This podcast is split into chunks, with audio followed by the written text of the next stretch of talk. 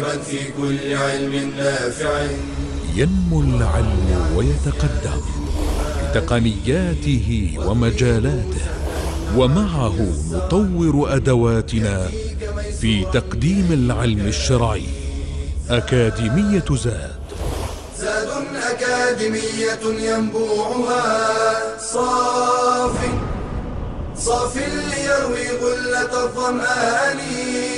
والسنة الغراء شارحة له فهما لنا من ربنا وحيان. بشرى لنا زاد أكاديمية للعلم كالأزهار في البستان. بسم الله الرحمن الرحيم.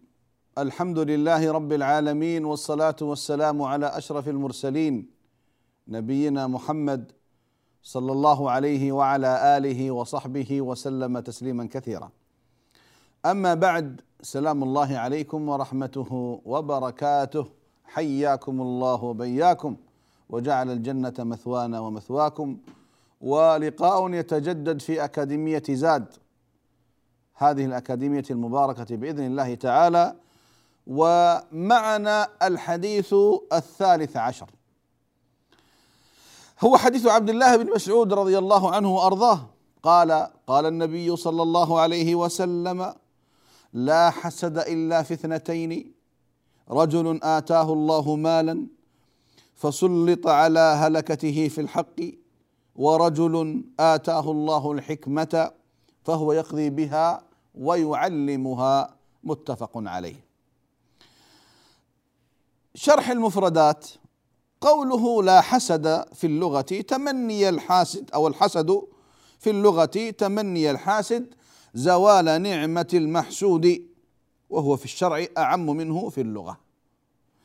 والمراد به هنا في الحديث حسد الغبطة حسد الغبطة وهو أن يرى النعمة في غيره فيتمناها لنفسه من غير أن يتمنى أن تزول عن صاحبها. هذه الغبطة.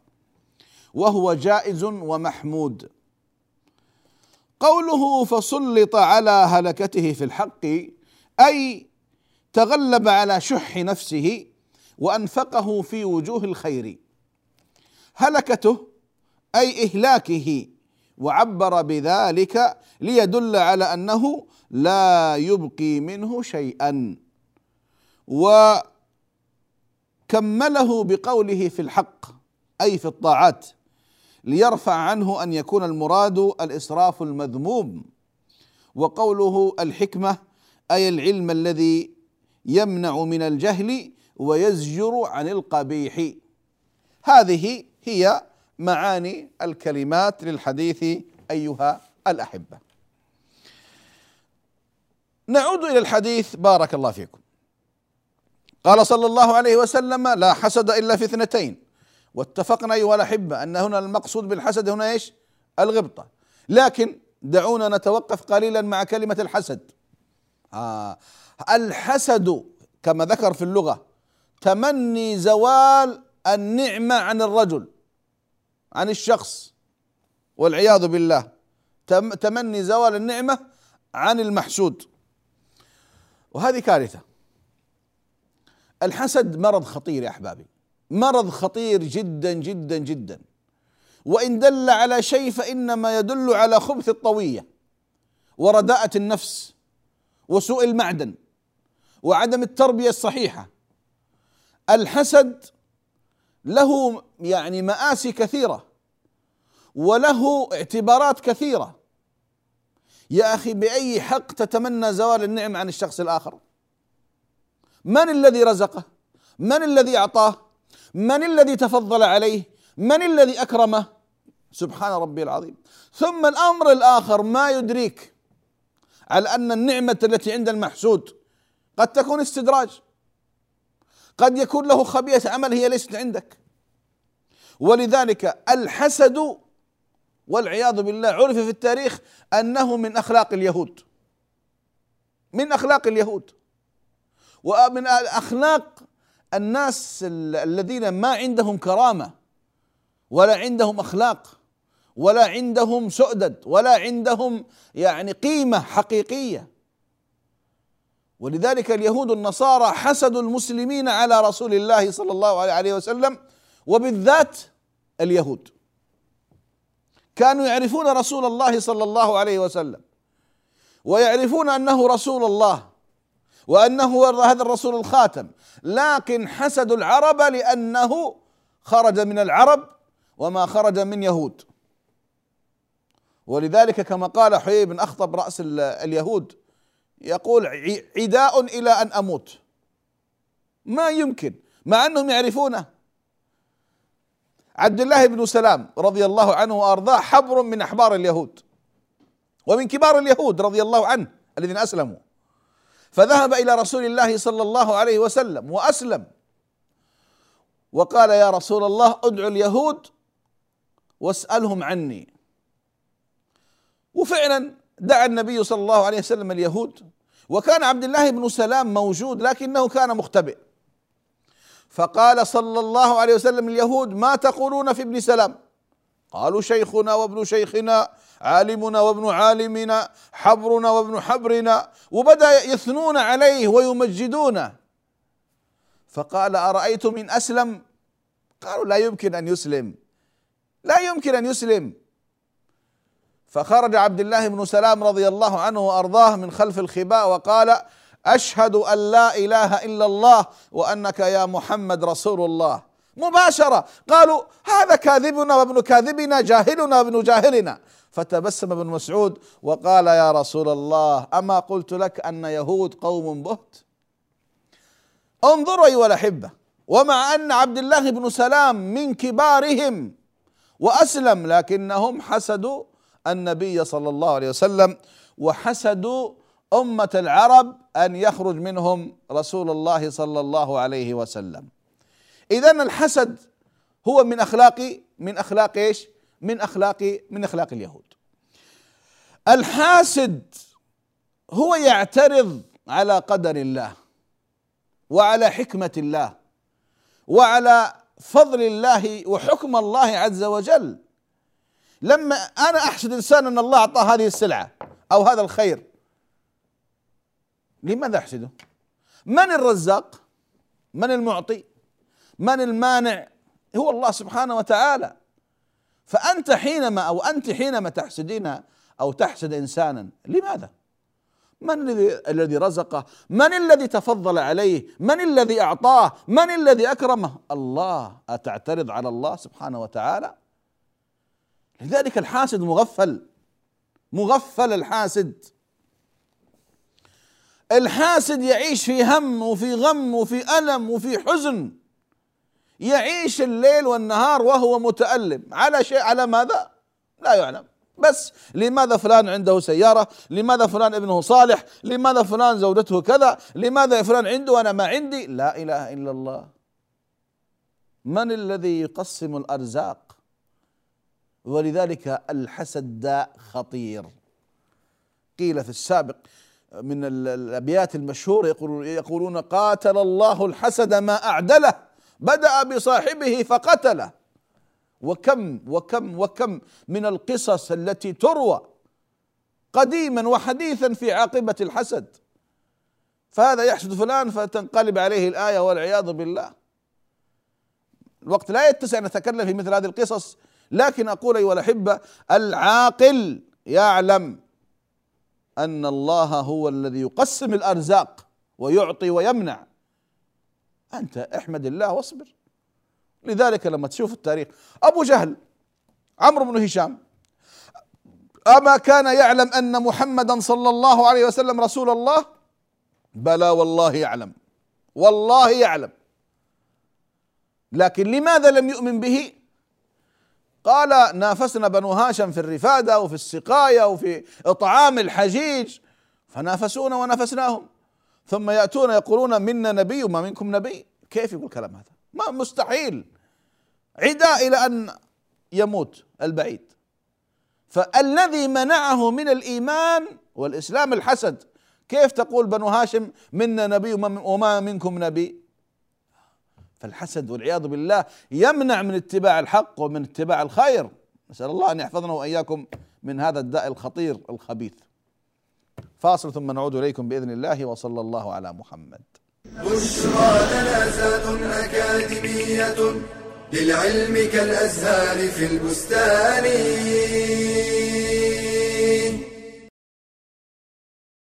ما أوثق العلاقة بين العلم والعمل؟ العلم شجرة والعمل ثمرة. والعلم يهتف بالعمل فإن أجابه وإلا ارتحل. قال النبي صلى الله عليه وسلم القرآن حجة لك أو عليك. أي تنتفع به إن تلوته وعملت به وإلا فهو حجة علي وإنما يراد العلم لأجل العمل. قال أبو الدرداء لا تكون بالعلم عالما حتى تكون به عاملا. وقد ذم الله تعالى من لا يعملون بالعلم فقال أتأمرون الناس بالبر وتنسون أنفسكم وأنتم تتلون الكتاب أفلا تعقلون وقال صلى الله عليه وسلم مثل العالم الذي يعلم الناس الخير وينسى نفسه كمثل السراج يضيء للناس ويحرق نفسه والعلم النافع يورث خشية الله. قال تعالى إنما يخشى الله من عباده العلماء. قال ابن مسعود ليس العلم بكثرة الرواية ولكن العلم الخشية والخشية تنير العقل. قال تعالى واتقوا الله ويعلمكم الله. أي أن تقوى الله وسيلة إلى حصول العلم. فمن صدق العلم بالعمل كان قدوة للمتعلمين. ومن خالف فعله قوله كان من الممقوتين. يا أيها الذين آمنوا لم تقولون ما لا تفعلون؟ كبر مقتا عند الله أن تقولوا ما لا تفعلون. بشرى لنا زاد أكاديمية للعلم كالأزهار في البستان. بسم الله الرحمن الرحيم الحمد لله والصلاة والسلام على رسول الله وعلى آله وصحبه ومن والاه. وبعد فسلام الله عليكم ورحمته وبركاته. ما زلنا في حديثنا المبارك لا حسد إلا في اثنتين. وتكلمنا عن الحسد وبينا خطورة الحسد وأنه اعتراض على أمر الله وقضائه وقدره. أما الغبطة فهي مطلوبة. الغبطة محفزة. أن ترى إنسان أنعم الله عليه بشيء إما دين وإما دنيا وإما مال وإما عطاء فتغبطه على هذا. يعني تتمنى مثله وتدعو له بالبركة. فهذا مطلب. مطلب. وهذا يحفز الناس يا أحبابي على على أن الإنسان دائما يحاول أن يترقى في أمور دينه أو في أمور دنياه. قال لا حسد إلا في اثنتين رجل آتاه الله مالا فسلط على هلكته في الحق. إنسان أعطاه الله مالا. لكن هذا المال لم يجعله ادخار وكنز يمنع منه حق الله عز وجل ويمنع منه العطاء والصدقة وحق الفقير وحق المسكين وحق الجار وحق القريب وحق البيت. لا وإنما سلط المال على هلكته في الحق. بمعنى أنه أهلك ماله في إيش؟ فيما يرضي الله سبحانه وتعالى. في الحق. يعني بعض الناس قد يسلط ماله والعياذ بالله في إيش؟ في الباطل. لا لا لا. إنما سلط هذا المال فيما يرضي الله عز وجل. دعونا قبل أن نكمل الكلام في هذه النقطة أتكلم عن المال. يا إخواني نعم المال الصالح للرجل الصالح. المال لا يذم لذاته ولا يمدح لذاته مثل الدنيا. إن الإنسان أخذ هذا المال من وجه حق وأنفقه في وجه حق فأنعم وأكرم. وإن كانت الأخرى والعياذ بالله. لذلك أحبتي في الله المال إذا جاء إلى يد المؤمن أحسن استخدامه وأحسن الانتفاع به. لكن الكارثة إذا وصل إلى يد لا تحسن التعامل معه. في الحديث يقول صلى الله عليه وسلم إنما الدنيا لأربعة نفر. رجل آتاه الله مالا وعلما. سأذكر معنى الحديث. فهو يقضي في ماله بعلمه فيصل به رحما ويعرف لله فيه حقا فهذا في أعظم المنازل. علم ومال. اذا هذا في أعظم المنازل. طيب. قال ورجل أعطاه الله علما ولم يعطه مالا. فهو يقول لو أن لي مثل فلان من المال لفعلت مثله. وما عنده مال لكن عنده علم. فقال صلى الله عليه وسلم فهما في الأجر سواء. في الأجر سواء. ورجل آتاه الله مالا هنا الكارثة ولم يؤته علما فهو لا يعرف لله فيه حقا ولا يصل به رحما. فهذا والعياذ بالله في أخبث المنازل. ورجل آتاه الله آتاه الله ما آسف لم يؤته الله لا مالا ولا علما. الرابع هذا الصنف الرابع. في يقول إيش؟ لو أن لي مثل فلان الأخير هذا. لو أن لي مثل فلان مال لفعلت مثله وما سوى شيء. لكنه تمنى أن يكون مثله. قال صلى الله عليه وسلم فهما في الوزر سواء. فهما في الوزر سواء. اذا المال بإذن الله عز وجل إن أحسن الإنسان استخدامه رفعه ونفعه. لكن الكارثة إذا كانت الأخرى. بعض الناس والعياذ بالله قضية بس أكنز المال هو عبد للمال عبد للمال والعياذ بالله. مسكين هذا. هذا عليه غرمه وللآخرين غنمه. المال فتنة وكما قال الله سبحانه وتعالى إنما أموالكم أولادكم فتنة.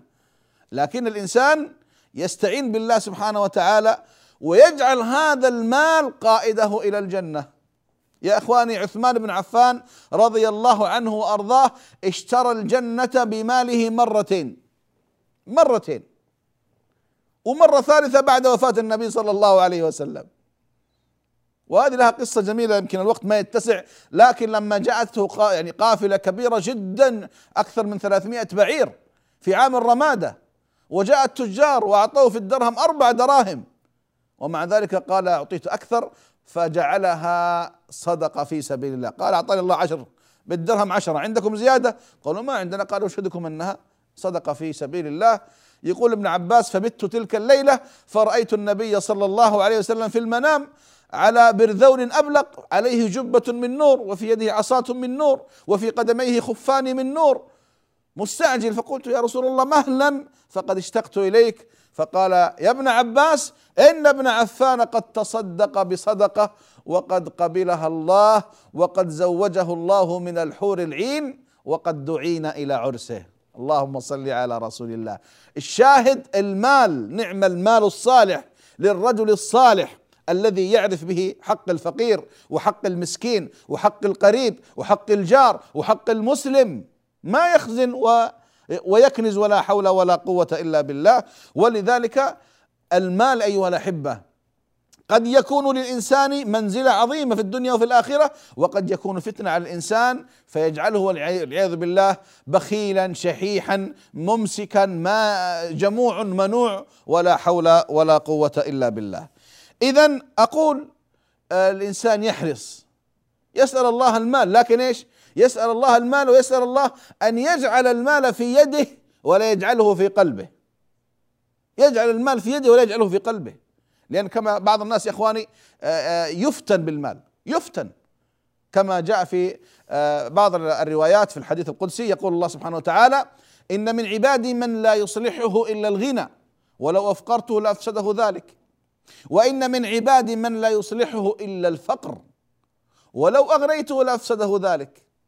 وإن من عبادي من لا يصلحه إلا الصحة. ولو أسقمته لأفسده ذلك. وإن من عبادي من لا يصلحه إلا السقم. ولو أصححته لأفسده ذلك.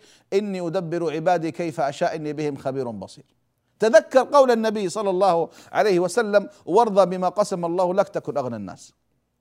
لكن أقول على الإنسان أن يحرص. أن يأتي المال من حلال. وأن يخرجه في حلال.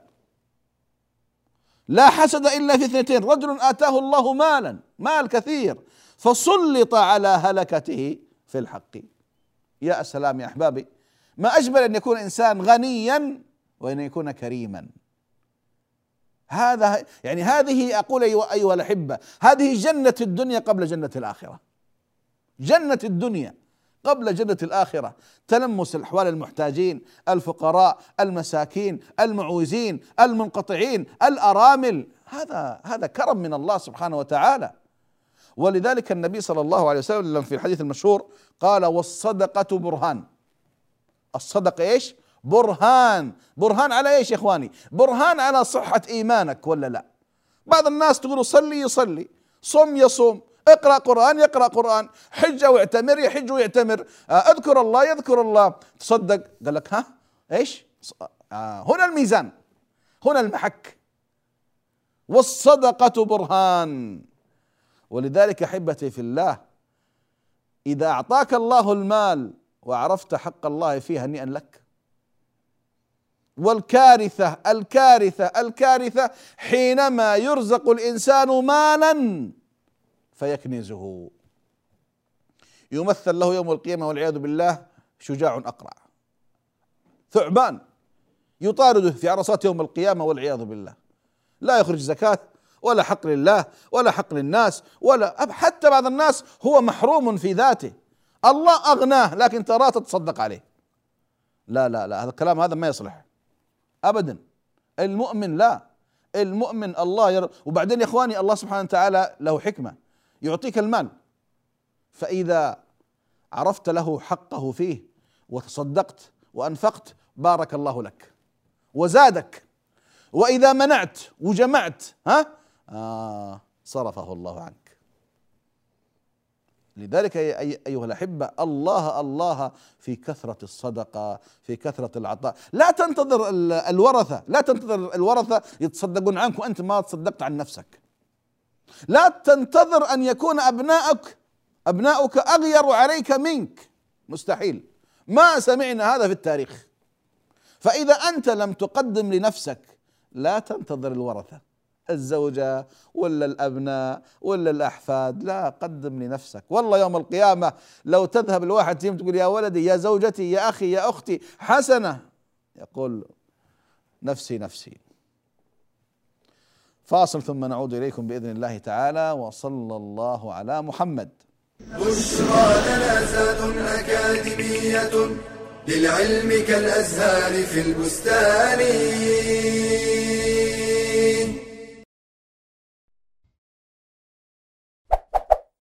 قال تعالى: يا أيها الذين آمنوا لا تدخلوا بيوتا غير بيوتكم حتى تستأنسوا وتسلموا على أهلها.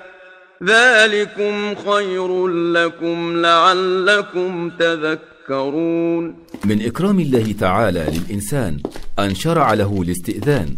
وأكد آدابه حفظا لخصوصيته وتعظيما لحرمته. ومن هذه الآداب أن يختار الوقت المناسب للزيارة أن يستأذن ثلاثا ولا يزيد عليها فإن أذن له وإلا رجع. ألا يجعل استئذانه متواصلا بل يجعل بين كل استئذان وآخر وقتا يسيرا. ألا يستقبل الباب بل عن يمينه أو يساره. أن يخبر المستأذن باسمه عند الاستئذان حتى يعرف. إذا تبين للمستأذن أنه قد أحرج صاحب البيت فلينصرف ولا يدخل. أن يلقي السلام على أهل البيت إذا دخل. والاستئذان يكون أيضا على المحارم لئلا يكون في الدخول دون إذن انكشاف لعورة أو اطلاع عليها. فقد جاء رجل إلى عبد الله بن مسعود وقال أستأذن على أمي؟ فقال ما على كل أحيانها تحب أن تراها. وإنما شرع الاستئذان لما فيه من فوائد تعود على الفرد والمجتمع. منها ترضية النفوس وحفظ الحرمات رفع الحرج عن المستأذن والمستأذن عليه إتاحة الفرصة لصاحب البيت أن يستر عوراته وما يكره أن يطلع عليه إشاعة الاطمئنان في المجتمع حيث يأمن الإنسان عدم اقتحام بيته إلا بإذنه سد الذرائع كي لا يقع البصر على ما لا يحل. قال رسول الله صلى الله عليه وسلم إنما جعل الإذن من أجل البصر. بشرى لنا زاد أكاديمية للعلم كالأزهار في البستان. بسم الله الرحمن الرحيم الحمد لله والصلاة والسلام على رسول الله وعلى آله وصحبه ومن والاه وبعد. سلام الله عليكم ورحمته وبركاته. آه، الشطر الثاني من الحديث. قال ورجل آتاه الله الحكمة فهو يقضي بها ويعلمها. الله أكبر. يا إخواني من نعيم الله على العبد أن يرزقه الله العلم وأن يرزقه الله المال. كما مر معنا في الحديث الذي قبل قليل. إنما الدنيا لأربع نفر. رجل آتاه الله مالا وعلما علما ومالا فهو يعرف لله فيه حقا ويصل فيه رحما. قال هذا في أعظم المنازل والله نعمة عظيمة. طيب لو قلت لي أيهما أفضل أن يعطيك الله المال وإلا العلم؟ لا والله العلم. لا والله العلم. العلم العلم العلم. لأن العلم هو يحرسك. والمال أنت تحرسه. العلم هو الذي يرفعك والمال أنت الذي ترفعه. العلم يزيد بكثرة الإنفاق منه. المال كلما أنفقت منه نقص.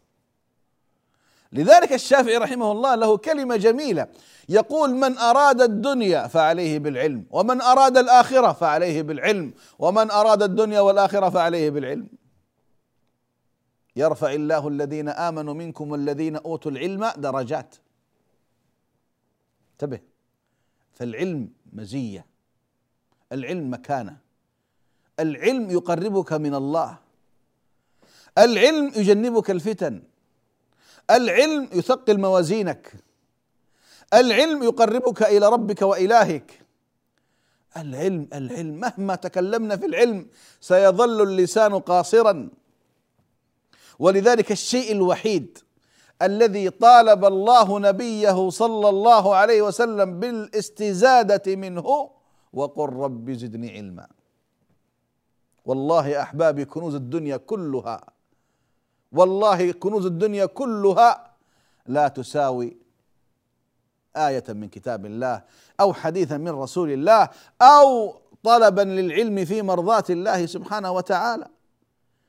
يعني شوف أنا أقول لك يعني حتى الدليل على ذلك يقول صلى الله عليه وسلم لأن أقول سبحان الله والحمد لله ولا إله إلا الله والله أكبر أحب إلي من الدنيا وما عليها. أربع كلمات. يقول الله سبحانه وتعالى قل هل يستوي الذين يعلمون والذين لا يعلمون؟ إنما يتذكر أولو الألباب. ما يمكن أن يستوي العالم وغير العالم. ما يمكن ابدا. يا إخواني والله اسمحوا لي في الكلمة هذه حتى في عالم الكلاب. أكرمكم الله والملائكة. الكلاب النجسة الكلاب النجسة ها؟ ومع ذلك بسبب العلم تتفاوت. فالكلب المعلم إذا صاد لك يجوز أن تأكل من صيده. والكلب غير المعلم إذا صاد لك لا يجوز أن تأكل من صيده. فانظروا أثر العلم هذا أكرمكم الله على أمة الكلاب. الكلاب المعلمة إذا صادت جاز أكل صيدها. أكل صيدها. وأما الكلاب غير المعلمة فلا يجوز أكل صيدها. تصيد لك شيء ما ما يجوز تاكل. لا طائر ولا غزال ابدا. غير معلم. فكيف ببني البشر؟ فكيف بالذي كرمه الله سبحانه وتعالى؟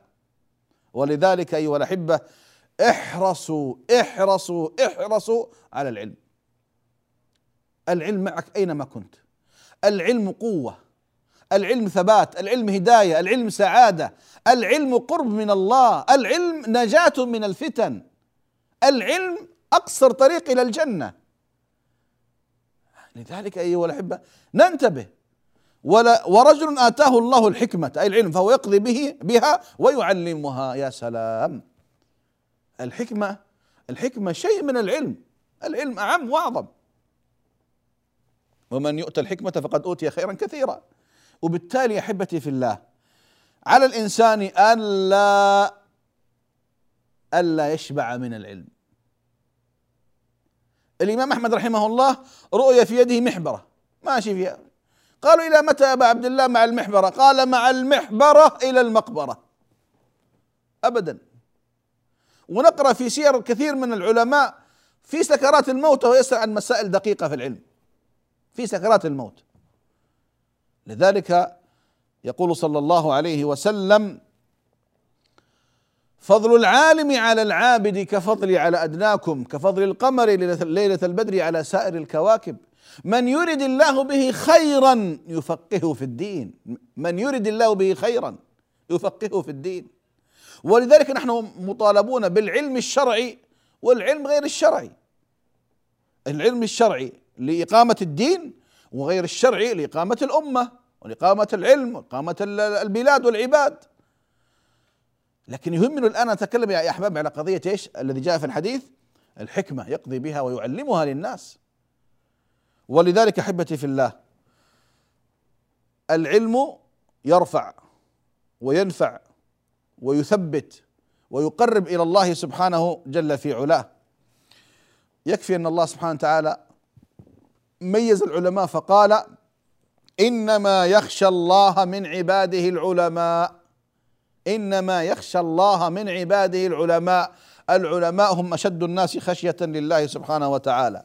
العالم يا أحبابي كما قلت يستطيع بجهد قليل أن ينال اجرا كثير.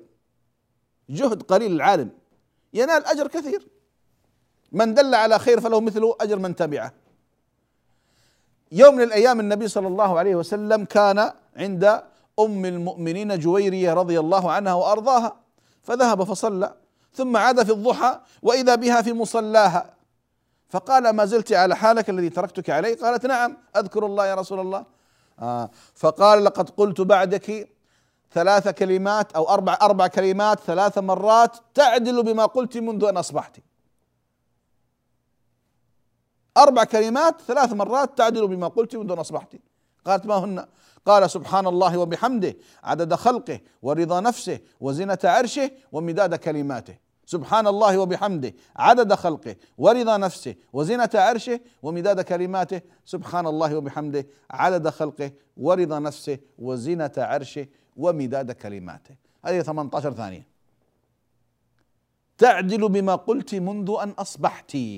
كم ساعة جالسة رضي الله عنها وأرضاها؟ آه. شفت العالم كيف؟ كما في الحديث أيضا الذي ذكرته آنفا. ورجل اتاه الله علما ولم يؤته مالا فقال لو كان عندي مثله لفعلت مثله. قال فهما في الأجر سواء. فالعالم أيها الأحبة يصل إلى أعلى منازل الجنة بإذن الله تعالى بأقل الطرق وأقل التكاليف وأقل الجهد. عالم عالم يعرف كيف يعبد الله يعرف كيف يتعامل مع الله كيف يعيش في الدنيا.